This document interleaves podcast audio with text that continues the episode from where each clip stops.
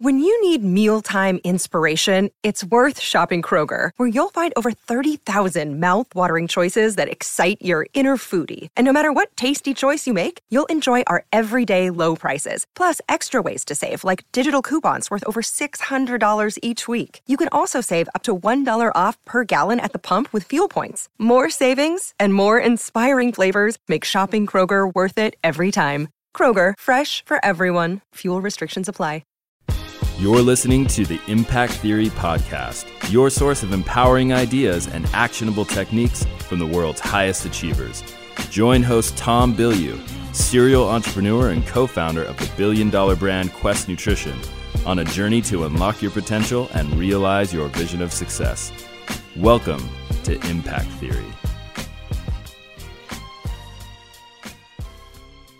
What is up, everybody? Welcome to the latest edition of After Impact. I am your host, Tom Bilyeu, and I am here with Agent Smith. Mr. Bilyeu. What's up, man? How you doing? I'm doing well, thank you. How about you? Pretty good. Your Pretty good. boy Preston Smiles is up to bat. He's a fellow surfer. That's right. Yeah, Yeah, I didn't know that until that? he talked about it on the uh, on the episode. Yes. which is cool. And he has a whole surf school, which I didn't know about either.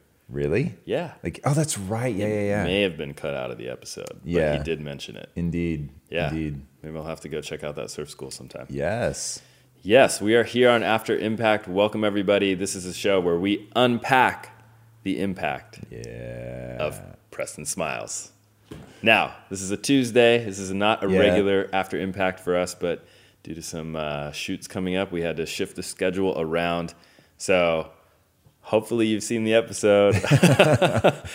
um, if you're really on it and you're on that commute on the podcast, you may have listened to it, but the YouTube episode just went live. So, please join us or watch this later and enjoy it after you've seen the episode.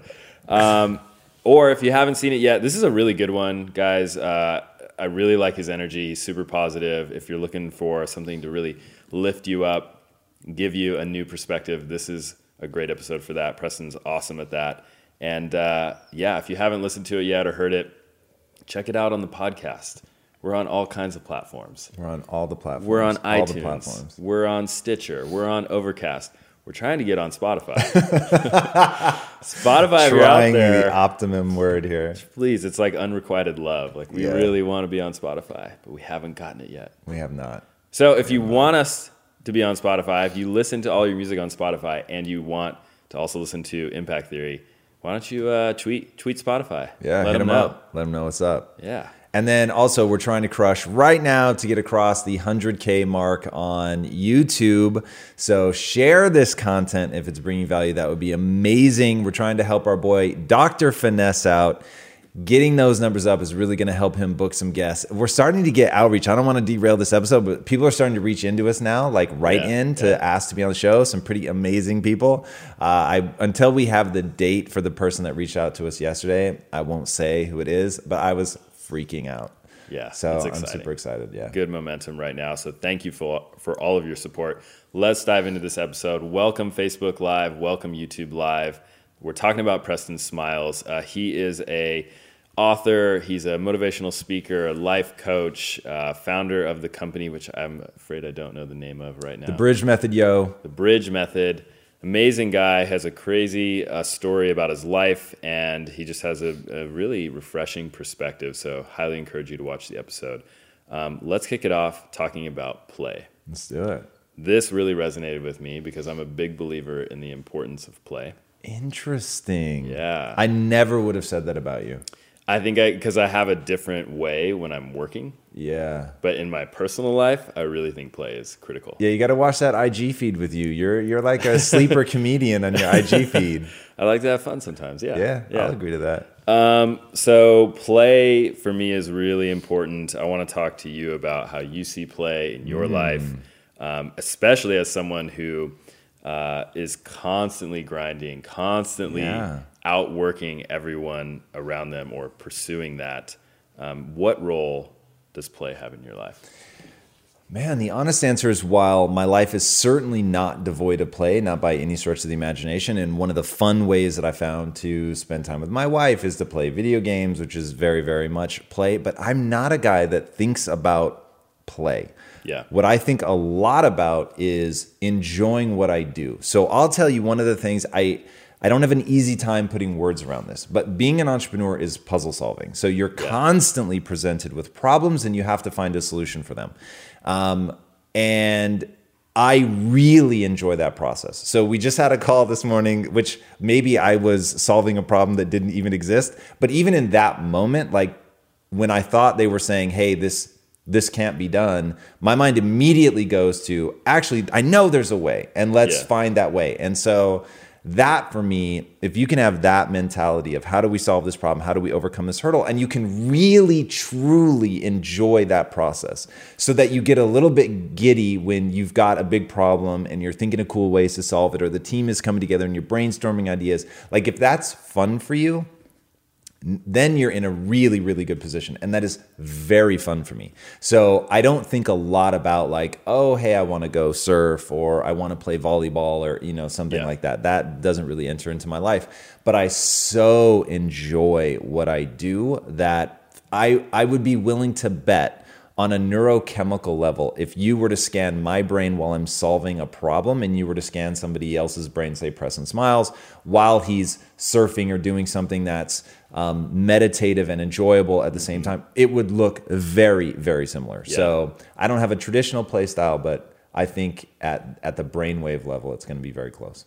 That's super interesting. So it sounds like you've been able to incorporate – play into your day to day and just the way that you think about things. And actually, my belief in why play is so important is that it allows you to practice de escalating and lowering the stakes on things when then everything becomes more game like, right? And if it's game like, then you can actually perform because then you can look at it as a challenge rather than a test of your competence or get into that fixed mindset trap.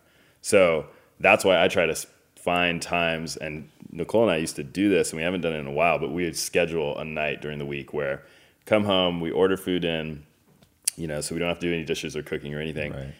And we set up like stations around the house where there's like origami, there's the yeah, out. there's drawing, there's writing, there's like pull the guitar out, and we just spend time just getting engrossed in that. Wow. And I find that it's a really good way to kind of reset, de-escalate, and then apply those like puzzle solving, you know, problem solving skills to everything in life after mm. that. So that is really interesting. Really, really interesting. And a similar tactic that I use is to remind myself that there is no performance. Everything is discipline practice. Yeah. So I'm trying to go into like the craziest, most over the top stressful situation and remind myself this is just a chance to like see where my skill set is, how far have I taken it. But there's no like, oh my God, the world is going to crumble if we don't crush it at this moment. That everything is just a, chance to test, to yeah, try, yeah. to practice. That's awesome. Do you think play has a definition? I think that everyone would define it like when I think about it, yeah, I have a definition for what play is. I think that Preston would definitely have a definition sure. for what play is, but I don't think that there's any objectively right or wrong answer uh, I'll come back to neurochemical state, right? Mm. So play is something that, like you're saying, you're finding a way to enjoy it rather than to be focused on or even experiencing the stakes, right? When right. something's high stakes and your performance matters, it feels very different. It is a very different experience yeah. than when you're just messing around with friends and and that feeling is coming from the neurochemistry of whatever you're doing which is born not of the thing itself, but born rather of your perspective. Yeah. So that's why I think that at the end of the day, like if people are groping at trying to explain it, what they're really groping for is the the words to put around that feeling mm-hmm. versus the actual activity. That's awesome. And then the last thing we'll say on this is I found it really interesting that he actually schedules time for yeah. play into his schedule. And I know that kind of hit mm. you in the episode too. And I just want to get your thoughts on that. And you know, playing video games is something that's scheduled into your weekends usually, right? If you have yeah, uh, well, so scheduling something is very different than it's it normally happens, mm. right? So when he said he scheduled it, I thought, whoa, like that, you're really prioritizing it. Like yeah. I schedule important things time. Okay. It's, yeah. it is a thing everybody knows not to mess with that time. Amanda never schedules me anything from 8 to 10. Like that's just my important things. No matter what, I'm going to be doing the, that during that time. So when he said that he scheduled it, I thought, you want to talk about something I would never put on my schedule mm. is play. Like work harder, extra work, yeah. like that I would put on my schedule.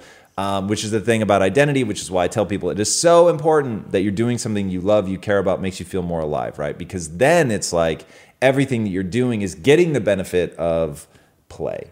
So that that was what struck me is he actually puts it down in his calendar. He prioritizes that, becomes a real thing for him. So it you see people's value system and how they spend their time. Yeah. Um, and I, that's very very intriguing to me.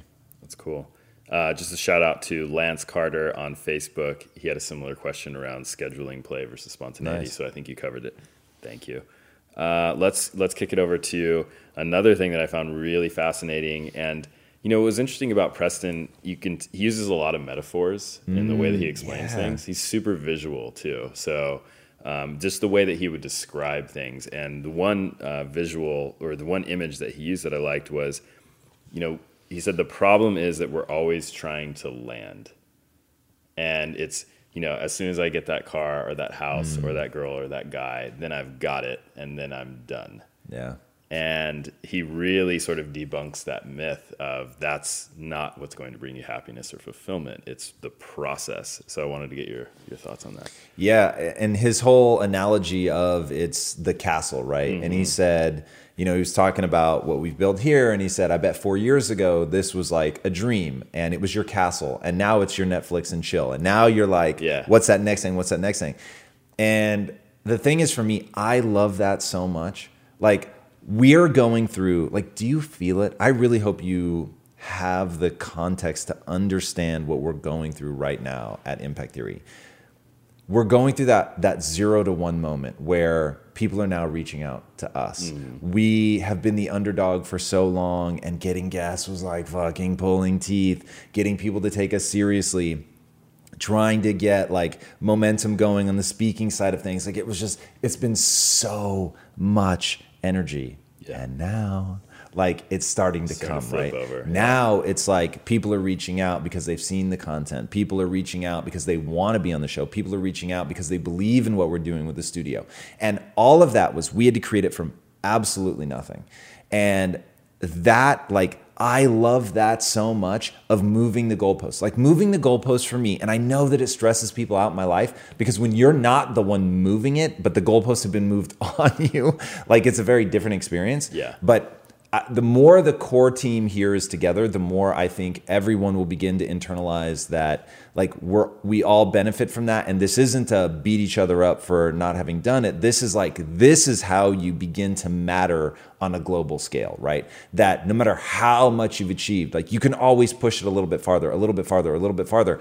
And that's why like my core obsession is with the manifestation of potential, like actually turning it into the ability to close your eyes, imagine something, open them, and make it come true. Mm-hmm. Like that is so cool. And I love that so much. And that process to make sure that you never have arrived is all about like, okay, now that you've got to the castle, what's the next castle, next castle? Now, some people look at that and they say you're putting yourself on a treadmill, whatever. And that is true if you're trying to land, as Preston says, yeah. if you're trying to make it about, if you think having the thing is what's going to give me the sensation that I'm looking for. And that's why if people really listen to what I say and they really watch what I do, what I love is the process. Mm-hmm. What I love is the act of becoming. It, it is always a becoming. It's never a I am. And that's why before I get there, I'm always pushing the goalpost back. Now, here in the company, I think it's important because you're in a group and you're not by yourself. It's important to celebrate things. We're actually building out for anybody watching. Uh, entrepreneurs out there, here's something that you should really think about. Build out a calendar of what you as an entity celebrate. And I think that's important. So, what are our celebrations? Is it milestones, right? So we've done mm-hmm. some of that with our 24 hour impactathon. We really wanted to celebrate and thank the community. Um, uh, May the 4th, right? The which is basically our celebration around mythology and its power. Sure. So we do like a big fun thing where, you know, all around Star Wars. But that's a cool thing for us to reinforce like what our ideology is. So if you're enjoying that process, if you are taking the time to celebrate, but if at the same time like you're willing to like push it and think bigger and dream bigger and can love the process, it's amazing. And that's such an important distinction, I think, is that you have to be striving, but then you can't if you're happy when you land, it's only going to be fleeting and you Yeah. can't rely on that. And that's why I really liked his his whole notion of the going to the castle through the woods and you got to take the hits. Hmm. Um, and then as soon as you're in the castle, you look for the next castle. Yeah. Right. It's true. Um, one of the one of the things that struck me in the very beginning of the episode, uh, Preston said a lot of what he does with his work when he's doing sort of coaching people one on one or mentoring is helping them change the stories they tell themselves. Yeah. And I know you liked that, and I Yeah, almost yeah. had a thought of like, would you agree that that's that's the work that you do as well? 100%. And hearing him talk about the difference between facts and stories, which is how I opened the episode, right? Yep. It was like I wanted to get right to it because that to me is it is why impact theory is going to work because there are facts and then there are the stories that you tell yourself and nary the twain shall meet, right? Like they don't they don't necessarily have anything to do with each other. And he also talks, in fact, I think we end the episode talking about everything is neutral. Yeah. Right. So we, I'll admit this was accidental, but we end up booking the episode, bookending the episode with talking about the difference between a fact, um, I am single, and a story, I'm single because I'm not good looking enough, or I'm not witty enough, or the whole world's full of players, which was the example that he gave. So that difference, and then bookending it at the end with, um, God, what did we book? Everything is neutral. Everything is neutral. Thing I was like, was what awesome, just happened? I wanted to talk about that. Yeah, so that that concept that it is the story that you apply to the event that gives it its meaning. And Mm-hmm. I'm hearing more and more people talk about this concept of we're meaning making machines. Mm-hmm. And that is that is why I'm so obsessed with story, fiction, narrative because you're going to extract from the events the perspective based on the story that you're telling yourself, based on what you paint that essentially neutral event. And I'm glad he used cancer. And I wish the example I had used was you're to die, right? Like you, like if you found out you were to die today, like could that ever possibly be seen as neutral? And when you're able to take it to that extreme, getting mauled by a grizzly bear and surviving, but being horrifically scarred and deformed, right? Like, can you really say that's neutral? And I would say that you can say it on paper, but experientially, very much not. And so it is the very much not that becomes the the difference where one person it will ruin their life and the other person it will become the purpose and meaning of their life mm-hmm. and the difference experientially between those two people who go through something bad and it destroys them and they you know whatever i mean many many people go through such a hardship they can't get past it their frame of reference for it is so negative that they commit suicide right Yeah. and then did you watch i'm not your guru the Tony Robbins did. documentary. Okay, so that amazing moment where that woman who was unbelievably abused in ways I was just like, Yeah. I was paralyzed by. I can't believe that's like real. Yeah. And in, I just got the chills. In him talking to her, she realizes, wait a second, I can totally re. The event is the event. Nothing has changed. But you see her in real time reframe it to, but now I can help other people. And I'm not saying that I would have sought out what happened to me, but what happened happened. And now with a simple reframe, I can become incredibly giving and helpful to other people. And you see her like find this sense of lightness about it in that you see this weight sort of lifted off her. And i'm not saying that she isn't going to have more work to do to remind herself to keep coming back to that perspective back to that perspective. But if she can keep coming back to that perspective suddenly nothing has changed about the event whatsoever. Right. but the story that she's telling herself the perspective the the coloring the emotional coloring that she places on it changes radically. And there's actually a part of the brain is called the deep limbic system. And its job is to take the world, which is neutral, and paint it with this is good, bad, indifferent, whatever. So once I understood that literally there's a part of the brain that that's its role is to make sure that nothing is neutral. And so there's been studies on people that get the portion of their brain that deals with coloring things emotionally um, it gets damaged, and then they can't make a decision. It is it is so surreal. I think that V.S. Ramachandran covers this. I can't remember if it, it was in um, Phantoms in the Brain or not. We'll round it to that. But he's written several books. But he talks about how people can articulate like whether they want salmon or um, lamb chops, right? Like they can tell you. Uh, Rationally. This, yeah, yeah, Like, you know, I probably should have the salmon. Um, it's a cold water fish, it's got really healthy fats. Whereas, you know, I'm trying to reduce my red meat intake. And but then when you say, okay, but seriously, which one do you want? They can't ever fucking tell you. Like they are permanently frozen in. I get why, like, I might want one or the other intellectually, but I literally can't decide because you need that so emotion. Crazy. So crazy. Yeah. So understanding that and knowing, okay, well, then I can change what I choose to what emotion I choose to paint this with, or I can choose to tell myself a different story, which will inevitably impact the emotion that I feel. That's when people really begin to take control of their life because you have to, like, nothing is either good, nothing is either good or bad, but thinking makes it so, right? The, the quote from Shakespeare. And that is one of those things that, like, put at the center of your life because that is to really understand the brain, not the mind, the brain. The brain is doing things. The mind can take control of it and really decide to do a different thing yeah. with that mechanism. That ah, this is one of those topics. I just want to keep going.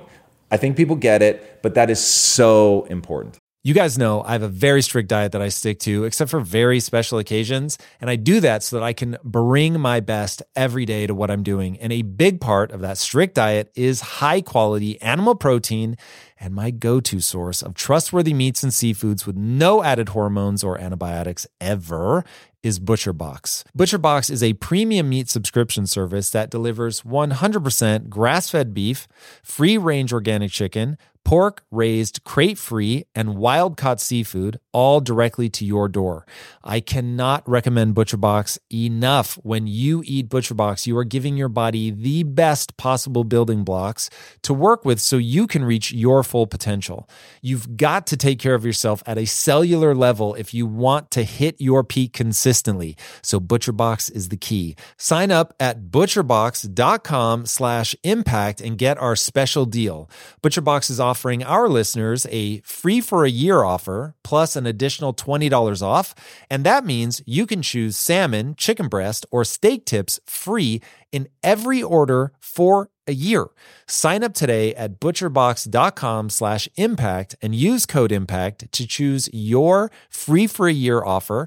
Plus, get $20 off your first order. This show is sponsored by BetterHelp. You will never be able to reach your full potential if you are riddled with stress and have a lot weighing on your mind. I can tell you from my own experiences with stress and negative thought loops, you have to find a way to work through whatever it is that's weighing on you if you're going to have any hope of achieving your goals. Therapy can be an option for working through things, and for an online therapy option that is super convenient and flexible, be sure to check out BetterHelp. With BetterHelp, everything is 100% online, and getting started is quick and easy. A brief questionnaire matches you with a licensed therapist, and you can switch therapists at any time for no extra charge. Get things off your chest, process through things with BetterHelp. Visit betterhelp.com slash impact theory today to get 10% off your first month. That's betterhelp, H-E-L-P dot com slash impact theory. In today's highly unpredictable and rapidly changing world, the smartest move you can make from a financial standpoint is to actually understand how money works and how markets move. Because if you want to have any chance of investing your money wisely and growing your financial portfolio, you have to make a profit. And the only way that you're going to do that is either by setting and forgetting or actually understanding what's going on at a macro level. So whether you're a seasoned investor or someone looking for extra guidance, today's sponsor, Yahoo Finance, has got you covered with all the tools, data, and news that you need in one place to grow your knowledge base around what is happening in the world of finance and to make sure that you have the right goals and you're executing well. Yahoo Finance makes it easy to consolidate your accounts so you can effectively and efficiently manage your entire portfolio. Personally, I love how straightforward their platform is to use. It is very simple to get the information that I need And Impact Theory's own chief financial officer is exactly the same, spending time helping me frame exactly what is going on from a global perspective so that I'm making the smartest decisions that I can. I definitely recommend that you check out Yahoo Finance for comprehensive financial news and analysis. Visit the incredible brand that so many great investors use at yahoofinance.com. It's the number one financial destination. yahoofinance.com. Once again, guys, head there now, yahoofinance.com. One quick follow up. What, what's the role that um, purpose has in this transformation? As it relates to what we were just talking Like about? a, a very negative experience, or what would interesting, interesting. experience? So, one, if you have a purpose, let's call that your North Star. It becomes the thing that guides your direction. It is the filter by which you decide how to feel, what to do, how to respond. So, with that, like if I were to say that my purpose is to pull people out of the matrix, then it's like I know how to determine how to spend my time, but more importantly, I know what I need to do to my mind in order to make sure that I'm able to execute against that goal. So, if it were like, hey, my goal is to go out and help people, does it make sense then to be paralyzed by fear? No, it doesn't, because I can't help people if I do that. So even though I may feel that, even though that fear may seem objectively real, it may seem like something objectively to actually be afraid of. If that's what I need to move forward, then that's what I need to do. So I think of purpose as a goal, right? So not a path, like a goal, a mission in life, something mm-hmm. that you really want to make come true. And that to me at the end of the day is really guiding everything. In fact, does everything work backwards from that? Yes. Yes. Even your identity should be created in order to optimize you to be the person to achieve that goal. That's why people have to be A, very specific about what their goal is, and be very careful about what they make their goal.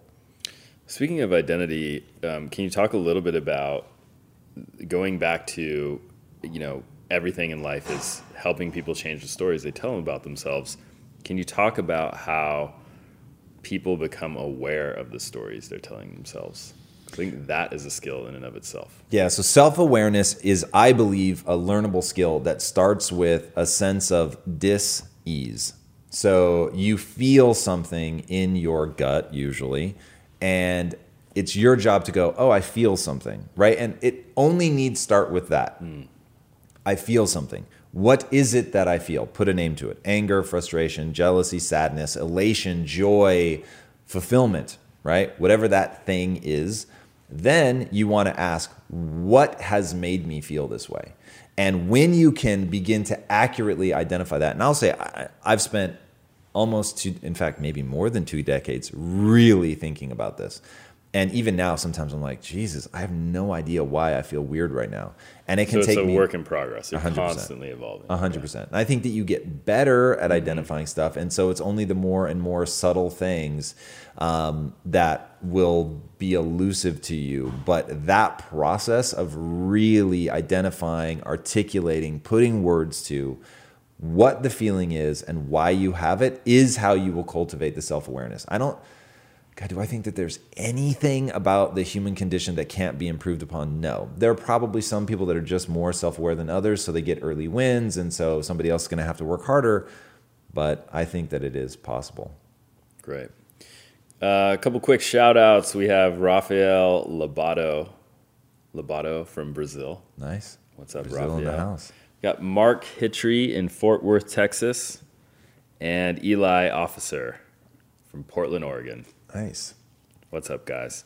Um, we're on Facebook Live. We're on YouTube Live. This is just a reminder. This is After Impact, the show where we unpack the episode of Preston Smiles this week. Early After Impact. So we're launching the episode and doing an After Impact. It's kind of like initially we were thinking about The Talking Dead, or you were thinking about The Talking Dead, right? Yes. So this is almost that. Like it's the episode goes live and then we do it right after. Yes. Yeah, that's actually a good point. And by the way, um, we're building out a new set here at Impact House. And the new set is all focused around launching shows that are literally media related. So we'll be doing things that are even closer um, to the Talking Dead than this. But yeah, that, that was always the vision was to go deeper, to be able to give sort of a, a director's commentary, if you will, on the episode, what I was thinking um, as this is all happening, because I'm really trying to create space for them to to shine and have their moment and explain Yeah. their stuff rather than reacting in real time. I thought save that for something where the community can join us and throw in their thoughts and questions as well. Definitely, it's great. So, th- speaking of that, your reactions, uh, you were really hit hard by his comment where he said um, he slows down to the speed of wisdom. Yeah. So, tell me what was going through your mind at that time.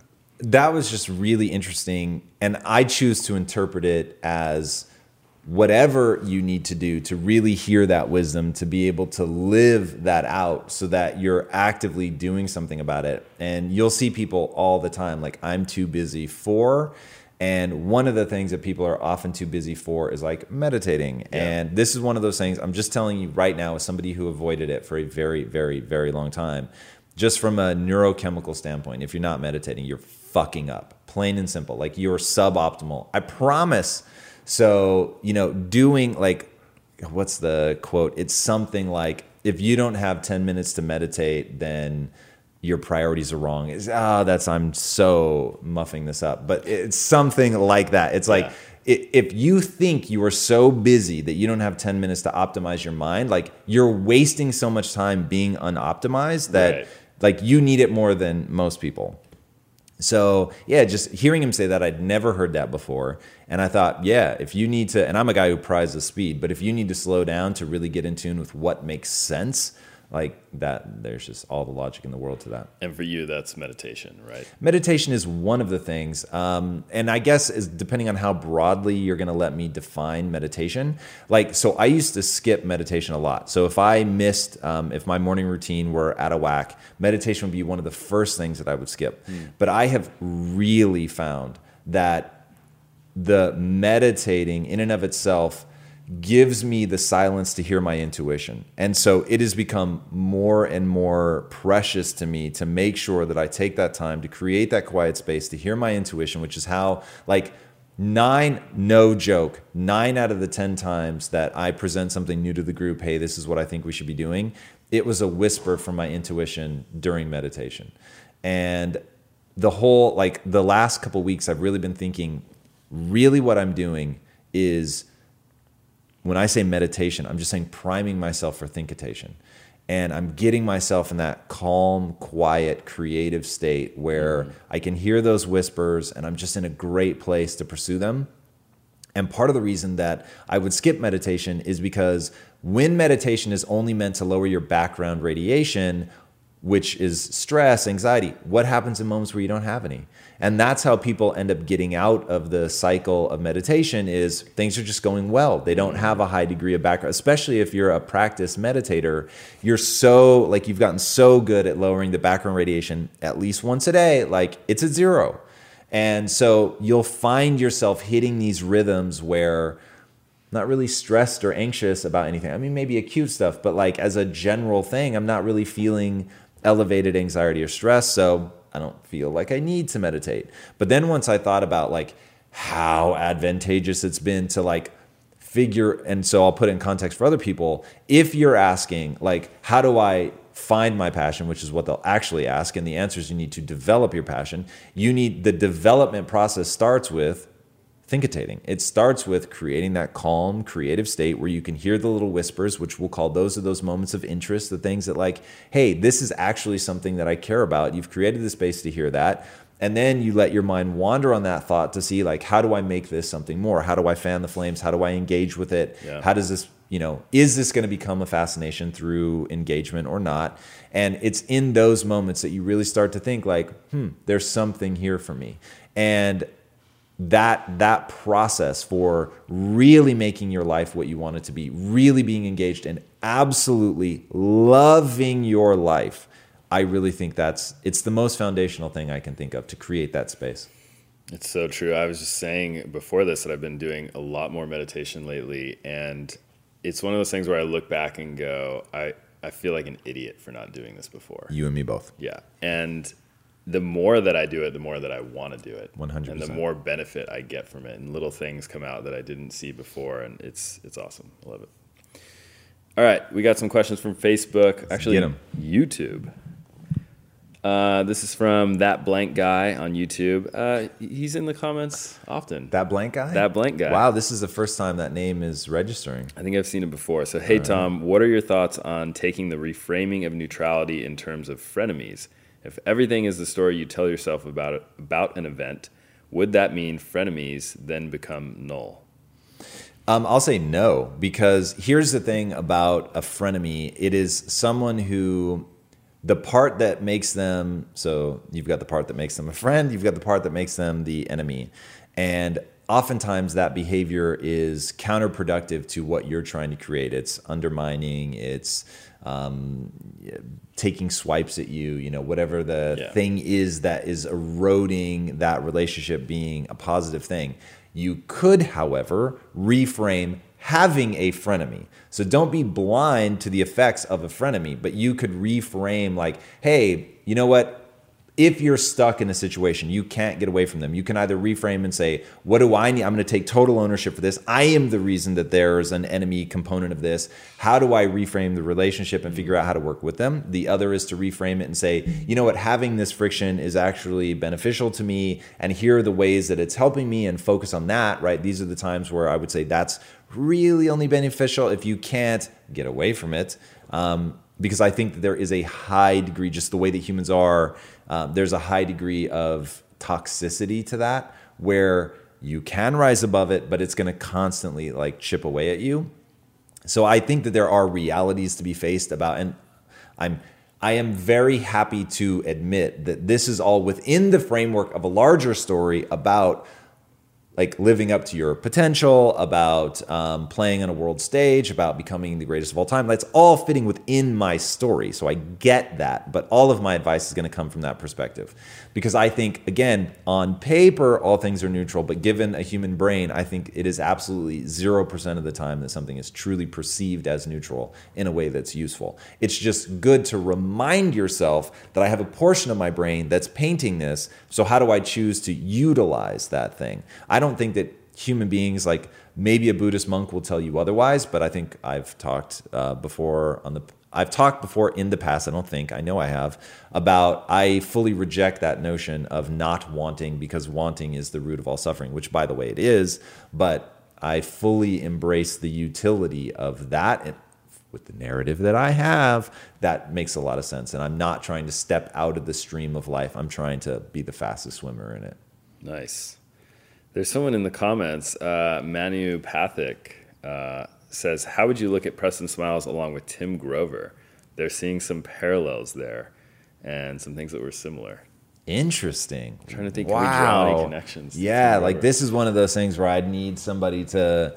So, how about this? The story that I have around Tim Grover and Preston Smiles are very, very different. Hmm. So, in fact, I'll say that Preston is the bright, the optimistic, the you know you can do anything, and Tim Grover personifies the darkness, the like grind, get it done, whatever it takes, willingness to suffer, like the the literal sickness of obsession.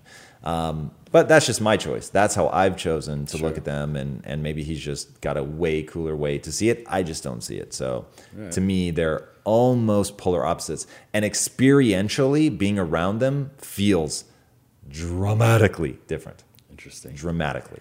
Awesome. All right. Well, if you have any other thoughts on that, please drop them in the comments. I'd love to hear it. Uh, one of the things that uh, Preston talks about is, or he, he had this phrase that I really liked, and it was developing a deep awareness to experience joy. And I wanted to get your thoughts on that because you've made some comments about joy too, that you have to kind of, and this is going back to, or talking about how you're puzzle solving in the moment and you enjoy mm-hmm. that, but like finding joy in the day to day and just really like opening yourself up to experiencing that, I think is something that you have to cultivate. Yeah, th- there's no question. Like anything, you really have to cultivate. And I think people, um, there's certain things that people want to be effortless. They want joy to be effortless, and they think that it's not real if it's not effortless. They want love to be effortless, and it's not real if it's not effortless. Um, it's just not the way the human mind works. So, the human mind is a chemical processing plant. Uh, that's its job. That's what it does. It both secretes and then reacts to the chemicals that are flowing in, in the system. And it is utterly fascinating. And this is something we're going to be talking in the health show coming soon. And we've got some really cool people that I think are going to be a part of that. Um, but the the body does a super weird thing. This is how anxiety escalates into a panic attack because you get this feedback loop where it's like, oh, my heart rate is elevated. Oh, my breathing is shallow. Um, something must be wrong. And then it's, if something's wrong, like what might it be? And then your heart rate speeds up and your breathing gets more shallow. And then like you check back in, oh my God, my heart rate is escalating. My breathing is getting more shallow. And so like you get into a real problem. And yeah. that's how, like, one of the first things, watch an MMA fight, watch when they go into the corner. The first thing the corner guys are doing, calm down because you need to de escalate because you can't, the body will just keep going because it's in this feedback loop of exertion, right. stress, and then which creates more stress, more exertion, breathing harder, open mouth, fatigue, right? And so the people that end up getting really good are the ones that can stay super calm in the midst of all that, that they don't let the feedback loop escalate them out of control. And you have to really take over your conscious mind. Because if you put a novice fighter in uh, either another human is attacking them, a lion is attacking them, whatever, they're going to perform piss poor because the way that the mechanisms are created, they, they tend to feed back into each other and just continue to escalate until they're no longer useful. So you really do have to, to learn to calm that stuff down.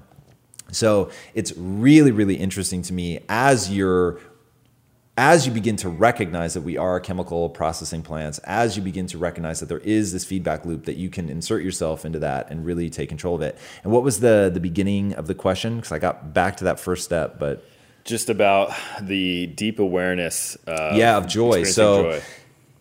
As you begin to realize that you need to insert yourself, that this is a development, that you need to take control of those chemicals, then you really can optimize yourself for experiencing joy. You can talk yourself into something being more joyful than it actually was. And, so, this is something that I find really um, fascinating. So, going back to this feedback loop, one of the reasons I don't allow myself to get really pissed off about something is your body is checking to see like how you responded. So if somebody cuts in front of you in line and you freak the fuck out, your brain goes, "Whoa, that really must have been traumatic."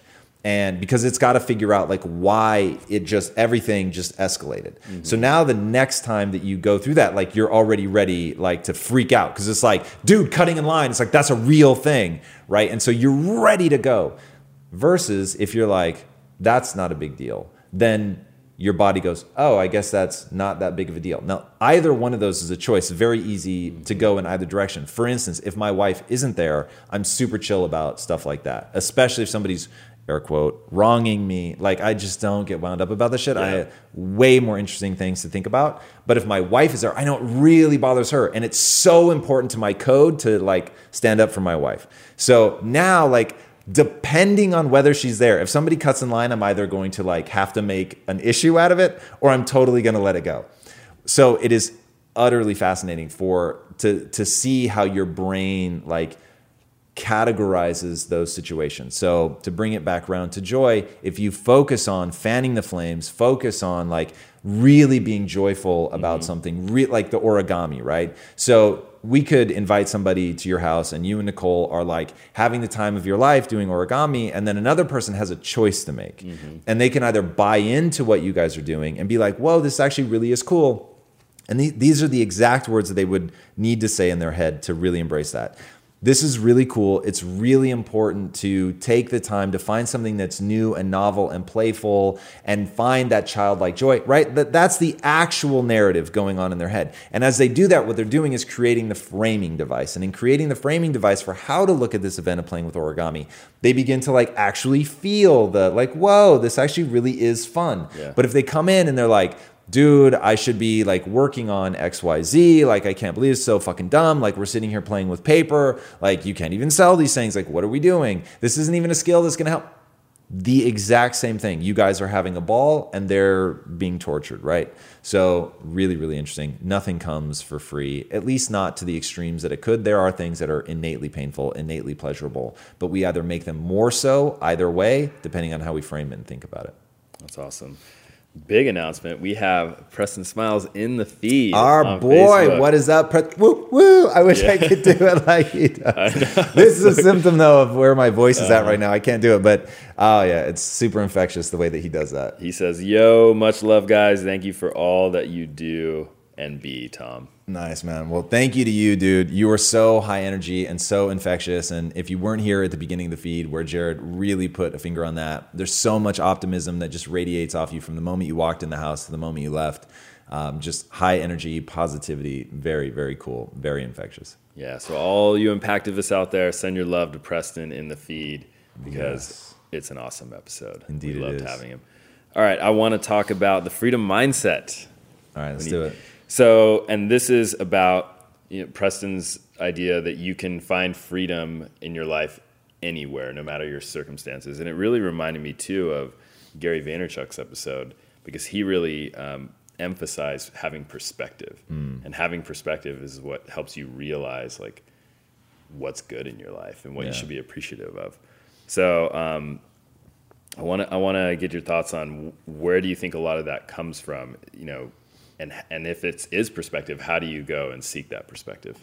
Well, I love the example that he gives, and he his wife has a nonprofit, which I'm forgetting the name of now, but they go to like Tanzania and they help build clean water wells. And when you encounter people that have none of the things you think you need to be free, money, time, resources, and you see, hmm, they're still alive and they're still vibrant. And he tells a story um, of the girl who had a skin condition, and so literally her face is covered in bandages. She can only see out of one eye, the other one's closed, and yet she would sing, right? And bring this beauty into the environment that she's in, and realizing that that, that really is the framing device that allows people to be free of, right? Free of what? Free of seeing their situation as a problem or a detriment or something that's holding them back. Now, did you ever read the book The Last Lecture?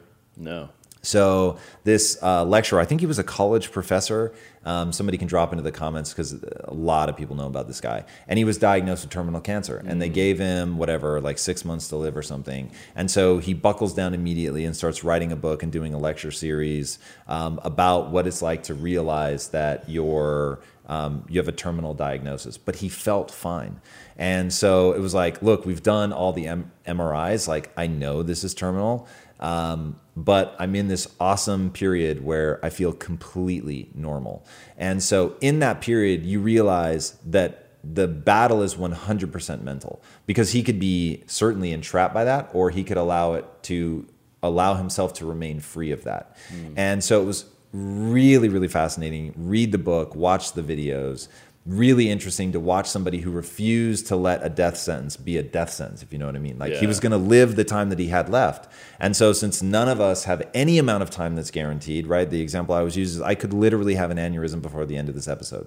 So, since it's not guaranteed for any of us anyway, like how do you stop yourself from being trapped by your beliefs, which comes back to my whole thing about you're caught in the matrix. And so freedom can be sort of on a, a smaller level or can be on a massive level. And I think people trap themselves in a thousand little ways, whether it's Preston's concept of landing and thinking that you're going to get something and then like you've got it and not recognizing the transience of any one mental state, or it's from the outside looking at somebody that um, you know has nothing in a very um, remote rural village in Tanzania, not realizing that those people will either be free or be trapped entirely by their mindsets. So since that's always going to be true, no matter how much you have, right? There's billionaires that hate their fucking life, which is it's that is the human condition, right? Read the poem Richard Cory, which I read that when I was like eight, dude, and it changed me in real time. Like I read it once when I was eight. I didn't look it up again until I was like in my ear- in, until the internet was around, till I was in probably my early to mid twenties. But it had stayed with me, and it was about this guy. Everybody in the town loves, best looking guy. He's rich, he's famous. All the girls want to be with him. All the guys want to be like him. And he goes home and puts a bullet in his brain. And that's like the punchline of the poem. And you're like, what the hell? And I remember thinking, wow, everybody has a private struggle, and that mm-hmm. struggle is with being free from all the the perspectives and limitations that make something bad. And so once you understand you control that frame of reference and that in that frame of reference you either remain trapped or set yourself free and it has nothing to do with your external circumstances, then your life will get very, very interesting. That's awesome. Um, jumping off of this point of kind of being aware of what your circumstance is and sort of accepting it is, is a lot of what Preston talks about. Accepting your circumstance, but then he also talks about how he is always in a work in progress, always evolving and always pushing. And those two things are kind of a, a, a somewhat at odds with one mm. another. So, and I know that you're very big on you know holding two competing ideas in your head at the same time so i wanted yeah. to get your thoughts on that yeah that was how i closed the episode right talking about his friction between um, i all needs met right now mm-hmm. And i'm going to make 1.7 million dollars this year right? I'm going to strive to make that a reality. And it is the friction between those two ideas that makes him special and that's going to make him i think as successful as he decides he wants to be. And I encourage everybody to find a way to exist in a very comfortable way between those two competing ideas. You have to be able to manage beauty and rage. You have to be able to figure out when to lean on one, when to lean on the other. And that is like, admittedly, that's advanced class stuff, right? It is not easy to hold two competing ideas in your head and to know when to lean on one. It's not always clear.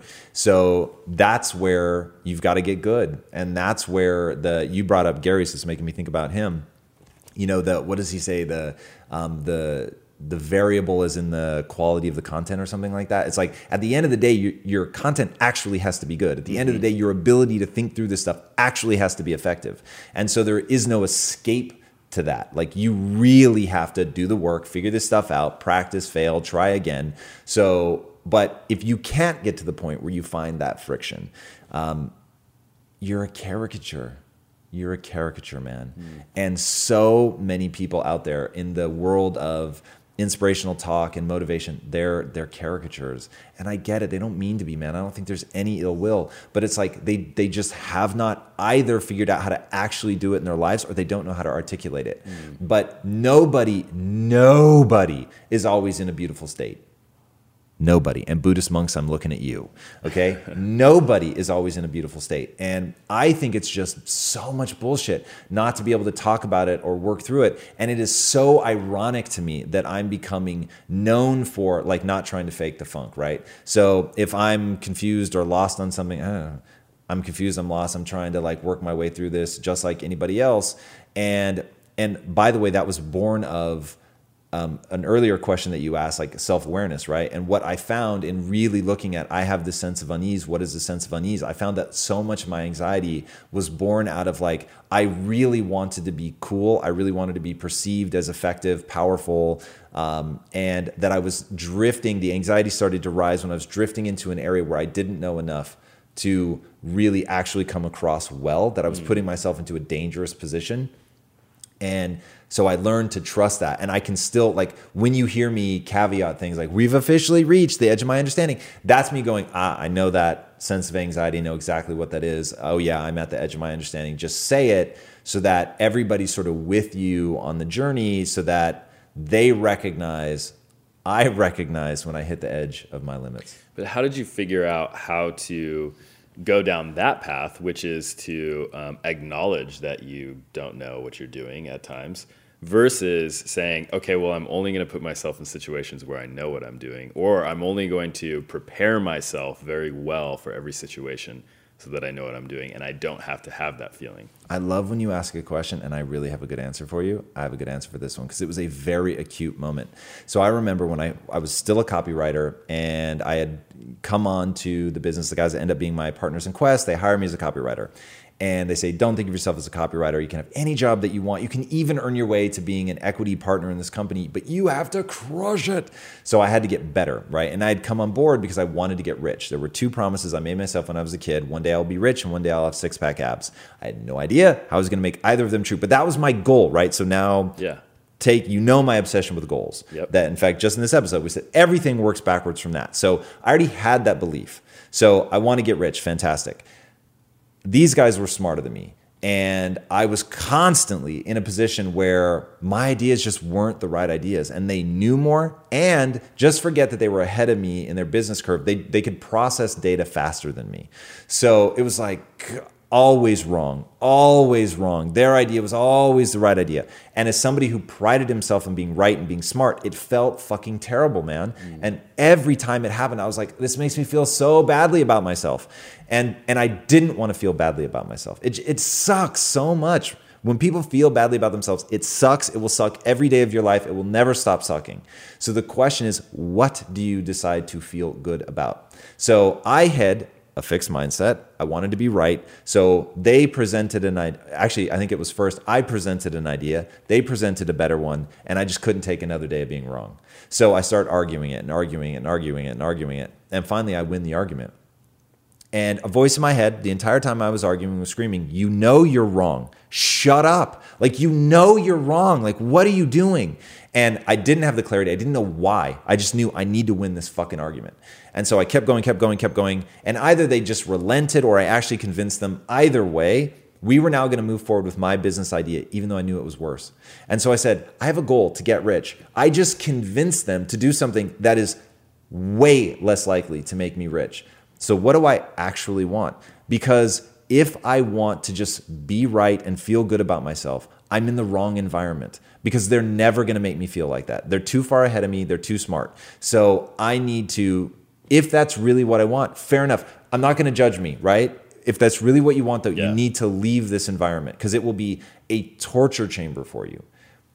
On the other hand, if it's not what you want and you really do want to be rich, then you need to, whatever idea is right, pursue it. And that was the epiphany moment. And that's when I realized what I build my self esteem around matters because I need to feel good about myself. I know that I won't enjoy feeling badly about myself all the time. So, can I switch what I take pride in? Can I switch over to being the learner and taking my sense of pride around being able to admit that I'm wrong fast, like really fast, and really priding myself on the amount of time that from the moment I realize that I'm wrong, which I won't pride myself on that. I want to do it quickly, but like you're going to realize it when you realize it. But from the moment that I realize it, how fast can I go? I was wrong. And now get on board with the right answer and put all my energy behind it. And when I made that switch, everything in my life changed. That is like if there were going to be an acute moment, which sadly there is not, but if there was going to be an acute moment where I stopped being in the matrix, that was it. Mm. And that certainly, like if you ask me, people ask, "Oh, how did you become successful?" Usually, I'll say I read. The the the honest truth is that realization. Realizing that I needed to feel good about myself, that I could build my sense of pride around something that was anti fragile, and that that thing was being a learner, always willing to admit when I was wrong, identifying the right answer and putting energy behind it. Like, and I, I, I am very open to there being something else because now that's part of my identity. But I really believe that is the single most foundational part of the belief system. Until you do that, you'll be held back.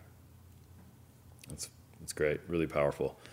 Um, someone dropped in the comments. Randy Pausch, P A U S C H, is the name of the um, the last lecture.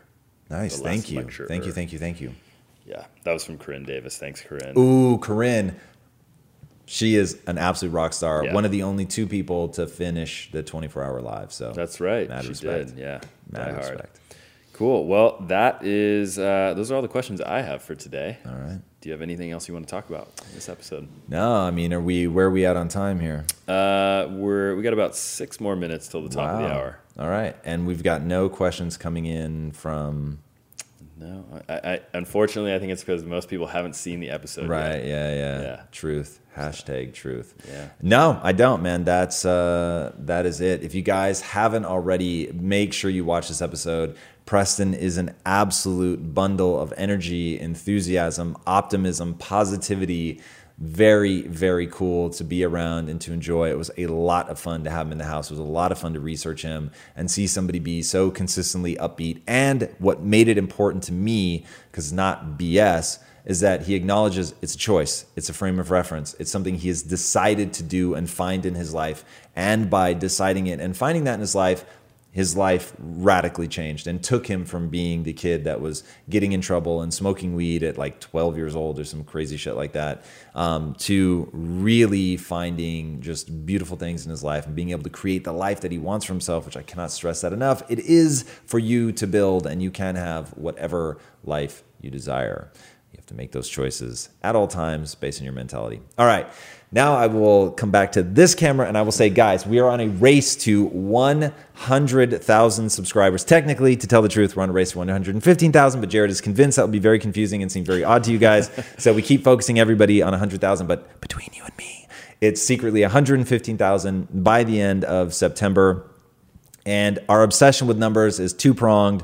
One, it's what helps us get guests on the show and makes Dr. Finesse's job a lot easier, brings amazing, amazing people to you guys because the first thing people, even Preston Smalls, Smiles, Jesus, even Preston Smiles, um, does is they look at our YouTube count. So getting our YouTube numbers up is just immeasurably helpful to getting you guys more and more guests on the show. So that would be incredible. Um, if you would, right now, if you're on Facebook and you always listen on Facebook and you never do YouTube, one thing that would be incredibly meaningful to us right now, this very second, open a new tab, go to youtube.com forward slash Tom Bilyeu, hit that subscribe button. That would mean the world. To all of you guys that are asking how you can help and support, this is it. This is your chance. Tell go your friends. right now. Yes. And tell your friends. Share this bad boy incredibly, incredibly meaningful. And then the second reason that numbers matter to us is it gives us massive negotiating power as we build out the studio. Um, the vision for the studio is going to become more and more tangible to you guys uh, in the coming months. I think before we hit Christmas time, we're going to have a lot of new shows coming out. We've got a partnership, which we can't really say yet, but we've got a partnership um, that we're very excited about coming out uh, that yeah it's going to be really really cool. We're making moves homies. We are making moves. So i can't wait for you guys to see all of this stuff coming to fruition and to really understand why as a team we work around the clock. Uh, thank you guys so much for joining us. It is amazing. This community is the most beautiful thing in my life. Uh, if you haven't already be sure to subscribe. And until next time my friends be legendary. Take care and mad love to Preston Smiles. Thanks for joining us today in the feed my man. Much appreciated. Peace everybody, thank you so much for listening. And if this content is delivering value to you, please go to iTunes, go to Stitcher, rate and review us. That helps us build this community. And that is what we are all about right now building this community as big as we can to help as many people as we can, deliver as much value as possible. And you guys rating and reviewing really helps with that. All right, guys, thank you again so much. And until next time, my friends, be legendary. Take care.